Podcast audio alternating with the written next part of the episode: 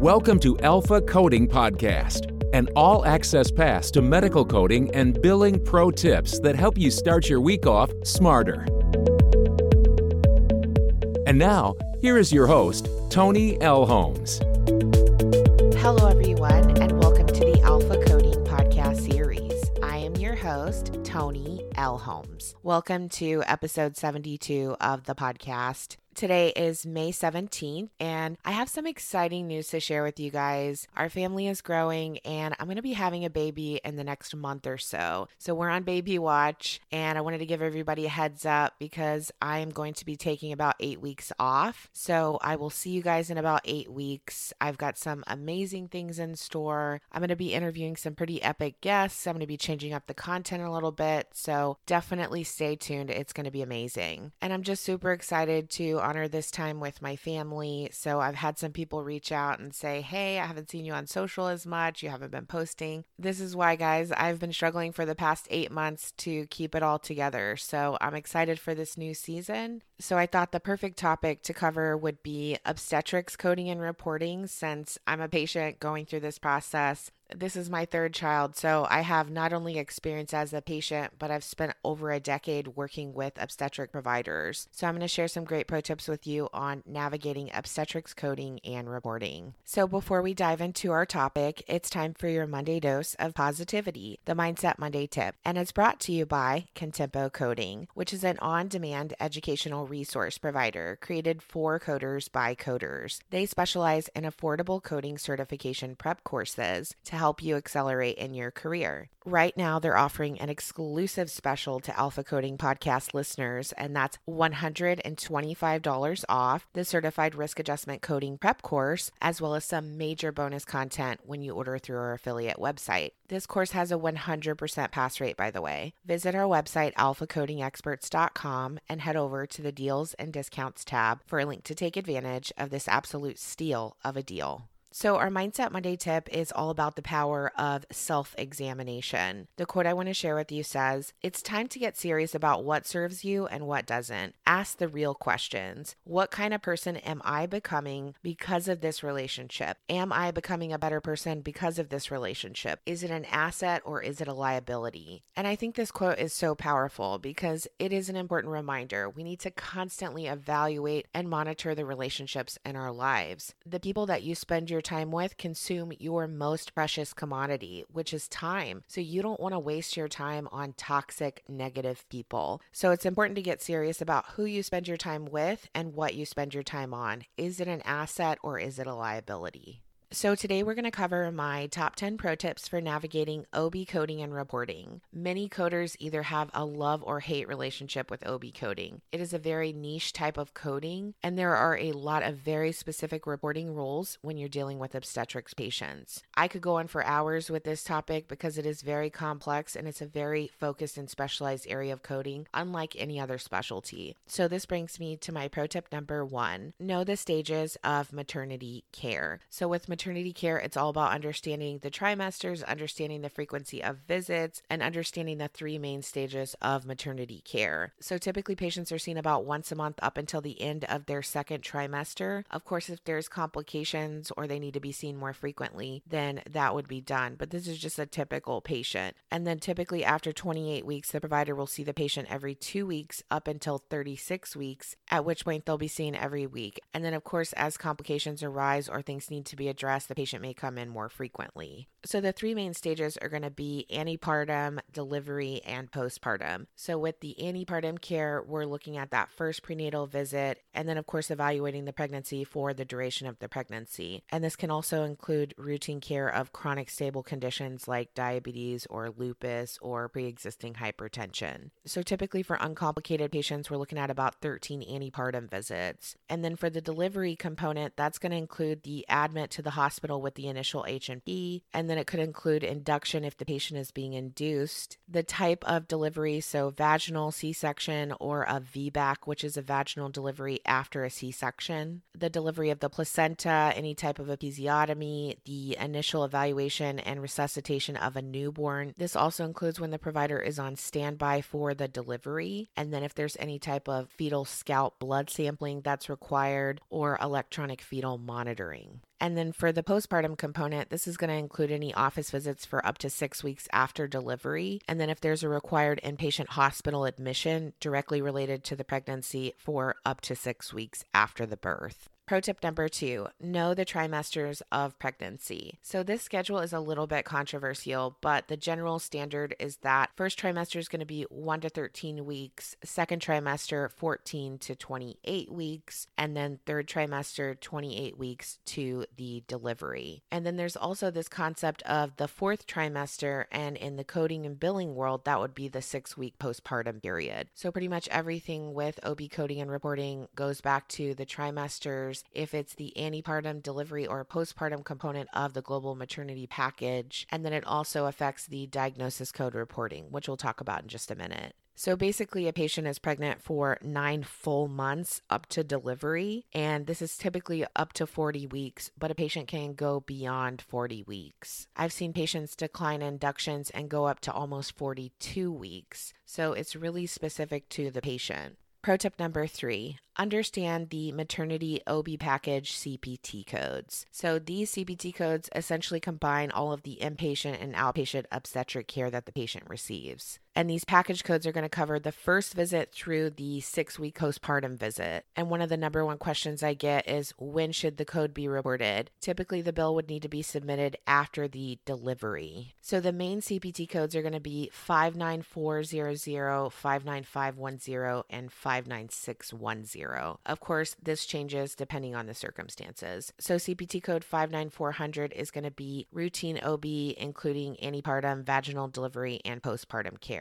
So that's going to be the straightforward vaginal delivery code that would be reported after the delivery to cover all of the services related to that patient's obstetric care. And then CPT code 59510 is going to be if it's a C section delivery. And then CPT code 59610 is going to be if the patient is a VBAC. So that's a vaginal birth after a previous cesarean. These are not all the codes, but these are the most common three that you'll see. Pro tip number four know which services are bundled into global maternity care. So, this is where it gets tricky. You have to know what's included, and then we'll talk about what's not included. So, the things that are included in global maternity care, these are going to be things like that pap smear at the initial prenatal visit, but this doesn't apply to the lab and pathology testing that's done. That's separately reportable, but that's typically not reported by the obstetrician. It's also going to include the routine urine dip that's provided in the office. It could include education on breastfeeding and lactation consulting, exercise or nutrition counseling. All of these services are going to be included in that global maternity care package. Pro tip number five know which services are not included in global maternity care. So these services can be reported separately and should be reported as rendered. So these are going to be things like the ultrasounds, amniocentesis procedures when they're necessary, NSTs, which are non stress tests, lab testing, complications not directly related to pregnancy. So things like neurological concerns, cardiac, asthma, things that are not directly related to pregnancy can be reported with a significant and separately identifiable E&M service. Pro tip number six understand the ICD 10 CM coding guidelines and rules for OB care. So, OB coding is one of the hardest areas, especially for newer coders, because there are so many guidelines. So, if you're dealing with a pregnant patient, it's all about chapter 15.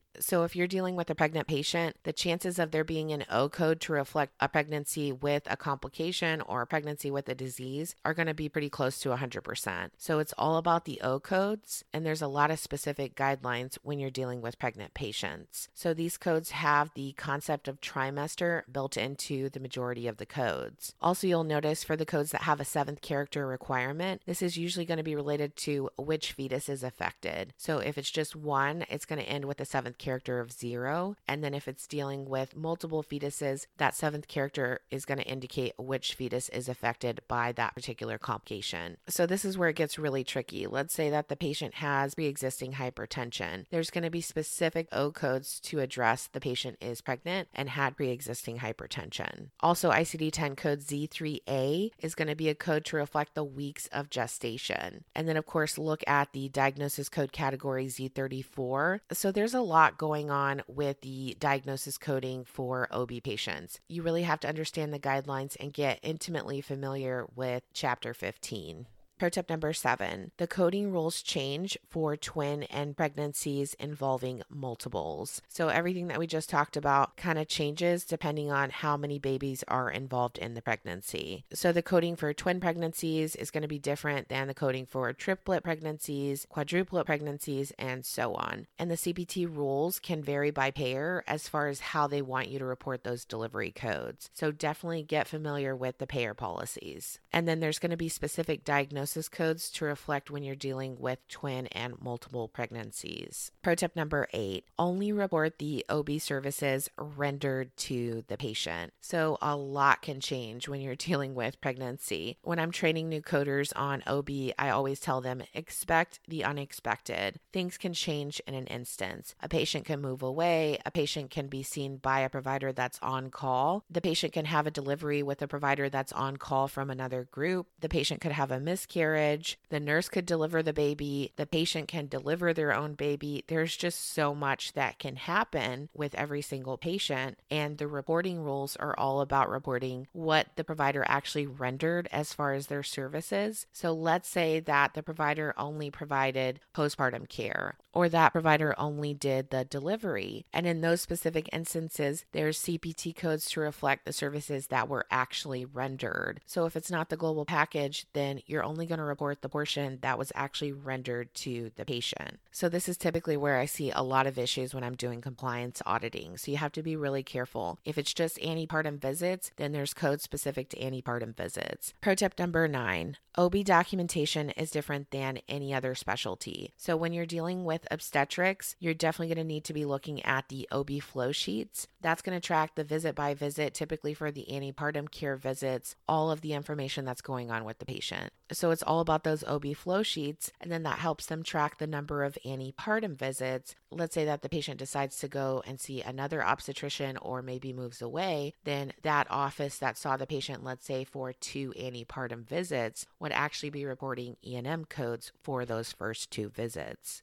So, OB documentation looks a lot different than your typical SOAP note documentation. So, this is something that you want to be aware of if you're just getting into OB. You're not going to find the standard kind of documentation. You're definitely going to need to be familiar with the OB flow sheets. Pro tip number 10 get plugged into the right OB resources. So, you definitely want to get intimately familiar with all of your CPT guidelines related to obstetric care. Also, don't get the global periods confused because it's all different in OB care. It's not typically that 90 day global period. So, you want to familiarize yourself with what that global period looks like for OB.